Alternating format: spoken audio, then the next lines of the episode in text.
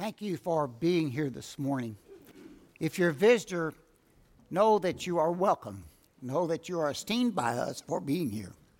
I hope the things I have to say are the truth from the scriptures. I hope that you're comfortable and you will read along with me as we go through the scriptures. We have each Sunday been going through a set of lessons about the basic gospel, about the basic tenets of the church. And we're going to continue that this morning. But before we get too far, I want to say something about mothers. Christ came to this earth as a child, as a babe. He could have come as a grown man, but he didn't. He was helpless. He needed a mother. I don't know about you, but I wouldn't be here existing if it wasn't for mother. You know. So remember that. Mothers are special. The lesson of this morning is about united we stand. We need each other. It's important. Thanks for the reading of the morning that Tim did.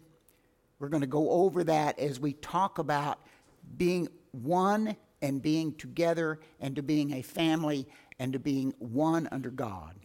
There in 1 Corinthians, the 12th chapter, Tim began with, For as the body is one and has many members, but all the members that are one, that one body, being many, are one body. So also is Christ, for by one Spirit we are all baptized into one body, whether Jews or Greeks, whether slaves or free, and have all been made to drink in one Spirit.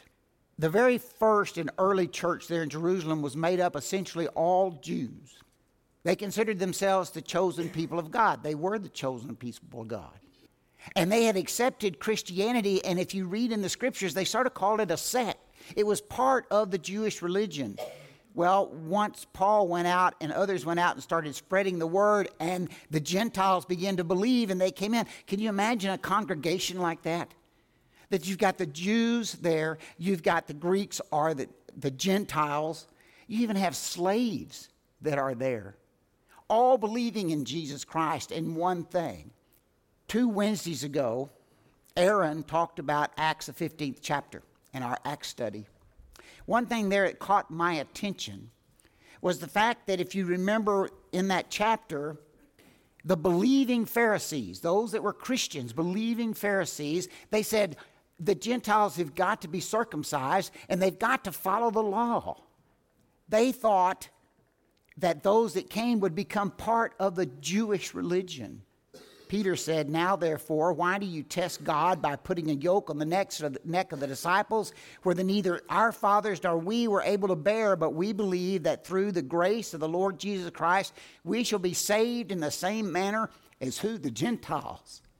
It's a different group of people. It is no longer Jew or Greek or free or slaves. Instead, we are Christian. We are the family of God. The writer here says, We shall be saved in the same manner as the Gentiles were. He put the, the Jews in their place. He said, We're no longer Jews. We're no longer Gentiles. We're Christian. Now, the reading this morning was rather lengthy, and I apologize for that. But you know, when it says, therefore, in the fact the body is not one member but many, and the foot should say, because I'm not the hand, I'm not of the body, and so on, if you read down there a little farther, it says, But now God has set the members, each one of them, in the body just as He pleased. And if they were all one member, what would the body be? but now, indeed, there are many members, but one body. A second part or, of my lesson, or another theme of the lesson, is we're part of God's body, His, his church, Christ's church because it pleases Him. We're not here because I'm the greatest in the world, and I'm not. Or here because you're the greatest. No, we don't deserve it. But it pleased God that for whatever reason, I'm standing here this morning and you're sitting in those pews this morning.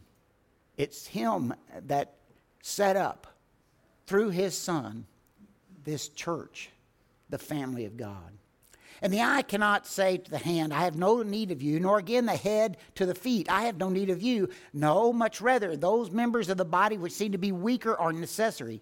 And those members of the body which we think to be less honorable, on these we bestow greater honor, and our presentable parts have greater modesty, but our pre- presentable parts have no need. But God composed the body. There's that theme again.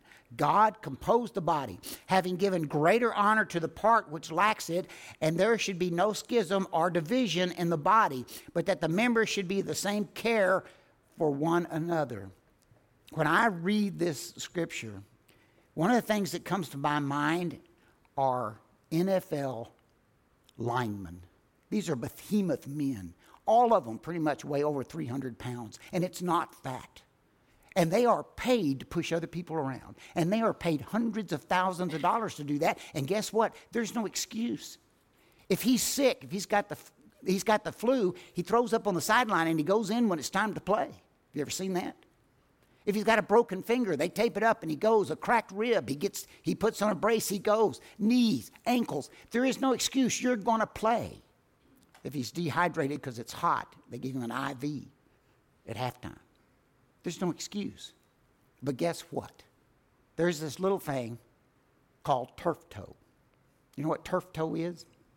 It's a general term, but basically for the big toe, it means that you have torn or ripped the muscle or the tendon, or you've bruised uh, the joint. And those guys sit out at least two games. They can't play because their toe hurts.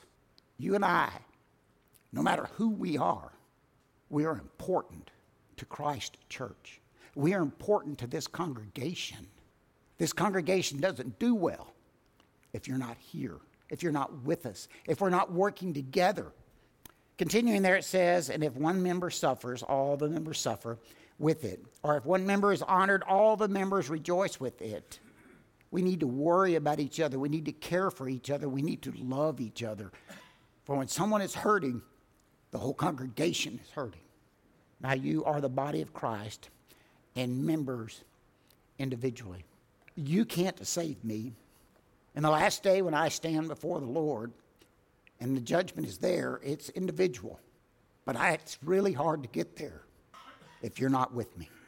It's really hard to get there if you're not in the congregation, if you're not part of the body of Christ, if you're not doing your part. Yes, we are the body of Christ and members individual. Whether we like it or not, we're all in this together. The writer here in First uh, uh, Corinthians, the 10th verse, 10th chapter, says, The cup of blessing which we bless? Is it not the communion of the body of Christ? Is the bread which we break, is it not the communion of the body of Christ? For we, though many, are one bread and one body, and we are all partakers of the one bread. We have one spirit. We have one goal. We have one master. We have one king. And yes, there's a lot of us, but we have the one goal and we have the one body, and we are partakers of it. 1 Corinthians, the first chapter says, Now I plead with you, brethren, by the name of the Lord Jesus Christ, that you all speak the same thing, and that there be no division among you, but that you be perfectly joined together in the same mind and in the same judgment. If we're going to believe in Jesus Christ and we're going to have, there is one Spirit, there's one God, there is one Savior, then that's important for us to all agree with that. It's important for us to not be divided it's important for us to be joined together in the same mind. Again, in 1 Corinthians, the 12th chapter, there are diversities of gifts, but the same Spirit. There are differences of ministry, but the same Lord, and there are diverse, uh, diversities of activities, but it is the same God who works all in all. All of us have talent. All of us have different talents, and they're there for us to use for the glorification of God. He's given us the opportunity to do that. He has put us in His family. We are there to serve Him, to glorify Him. The wisest man to ever live on this earth besides Jesus Christ was Solomon. Solomon said this Two are better than one, because they have a good reward for their labor. For if they fall, one will lift up his companion. But woe unto him who is alone when he falls, for he has no one to help him up. Again, if two lie down together, they will keep warm. But how can one be warm alone? Though one may be overpowered by another, two can withstand them, and threefold cord is not quickly broken. All right, for you kids to do at home, Here's the thread, sewing thread. It's pretty easy to break. But you know, as an engineer, I got to be curious. So I took three, and if you wind those three up and attempt to break them, you'll cut your hand before they break. You and I are stronger as a group. You and I are stronger when we help each other. Just as Solomon said, there is nothing better than for us to be together as one. It's interesting. I did not ask Ian to lead the song. I didn't ask Nathan to lead the song, but I'm going to talk about the song. The one that Nathan led was the one we're more familiar with. Excuse me. But the one that Ian led was in a minor key, sad. And that's more like what Psalms 42 is about. As the deer pants for the water brook, so pant my soul for you, O God. My soul thirsts for God, for the living God. When I, when I, shall I come and appear before God? He says in that Psalms, My tears have been my food day and night, while they continually say unto me, Where is your God? When I remember these things, I pour out my soul within me, for I used to go with the multitude. I went with them to the house of God with a voice of joy and praise, and with a multitude that keep a pilgrim's faith, feast. He said, You know, I used to go up with people that went to the temple. I used to go up with people and praise God with them. That's where I need to be. I need to be with them. If not, I am depressed. If not, I don't belong. If not, I'm by myself. Where is my God? My God is in his family. My God is here. He's us. He's with us. It's important for us to be together. One of the best examples along this line is Elijah. You remember Elijah? What a man of faith. He challenged the prophets of Baal to a duel, an altar duel. He says, You build an altar and I'll build an altar. You pray to your God and we'll see who, who lights the altar. Now, what kind of faith is that? Now, he knew that Baal wasn't going to do it because Baal's not a God. But over on this side over here, he knew that God would do it. That's a lot of faith. And of course, we know the account that God lit the fire and consumed the sacrifice. But Jezebel, the queen, said, basically, to my dying death, I'm going to kill you, Elisha. That wasn't the exact words, but she was going to get him. And he ran, and he ran, and he ran some more. And he ended up in a cave by himself. And in that cave, he heard a small little voice. Now, here was a man of great faith, but he felt like he was alone. So when he heard the voice, it says, So it was when Elisha heard it that he wrapped his face in his mantle and went out and stood in the entrance of the cave. Suddenly a voice came to him and said, What are you doing here, Elisha? And he said, I have been very zealous for the Lord God of hosts, because the children of Israel have forgot, forsaken your covenant, torn down your altars, and killed your prophets with the sword. I alone am left, and they seek to take my life. I'm by myself. If you read on there, you'll, say, you'll see where God told him, He said, You're not done, Elisha. I got things for you to do. And by the way, I've reserved 7,000 in Israel all whose knees have not bow, bowed to Baal, and every mouth that has not kissed him. Said Elijah, You're not alone. Not only am I with you, but there are a lot of people out there that are faithful to me. If you ever feel alone, just remember there's a lot of people in the church of God that are still faithful. Jesus said, Again, I say unto you, if two or three, if two of you agree on earth concerning anything that they ask, it will be done for them by my Father in heaven. For where two or three are gathered together in my name, I am there in the midst of them.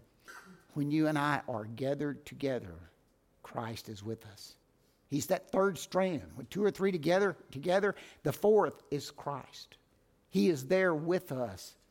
And he called the twelve to himself, Jesus did, and began to send them out two by two and gave them power over the unclean spirits. You know, he could have seen twice as many people if he sent them all out one at a time. Why did he send them two at two? Well, I believe it's because they needed the strength of each other. Amen.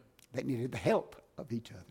You and I are not alone, but we need to be willing to be together to do his work. But I do want to say real quickly that it's not the number that counts. That's not what we're saying here. For If you remember Gideon, he had tens of thousands of people in his army, and God said, Not too many. He got it down a whole bunch below that, and God said, Not too many. And the number of those who lapped, putting their hands to their mouth, were 300 men. But all the rest of the people got down on their knees to drink water. Then God said to Gideon, By the 300 men who lapped, I will save you and deliver that Midi- the Midianites into your hand. Let all the other people go, every man to his place. It's not the number that counts, it's whether or not we're willing to do the work. It's whether or not we're willing to do what he wants us to do. Well, then, what should be our conduct towards each other? How should we treat each other? We are in this family together. And I don't know about you, but I've got two brothers and sisters, and there were lots of times that I didn't treat them all that well, and they didn't treat me all that well.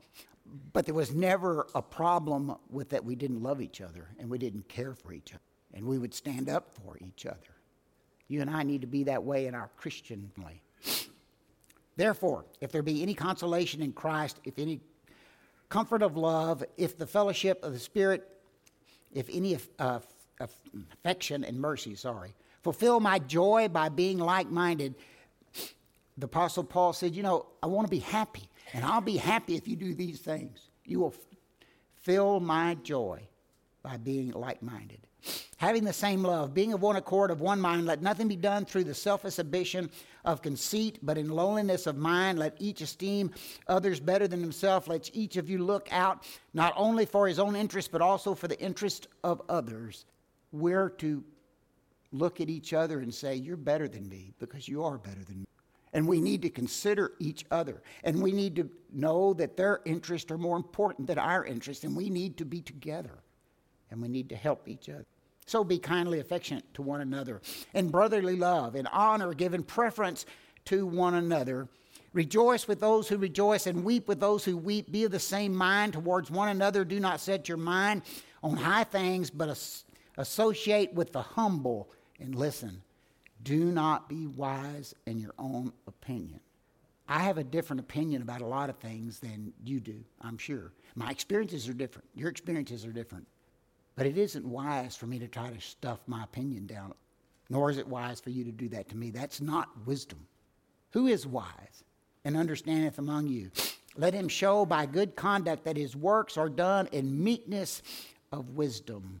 Meekness of wisdom. You know, I can have a lot of knowledge and I can be right, but that's not what's important.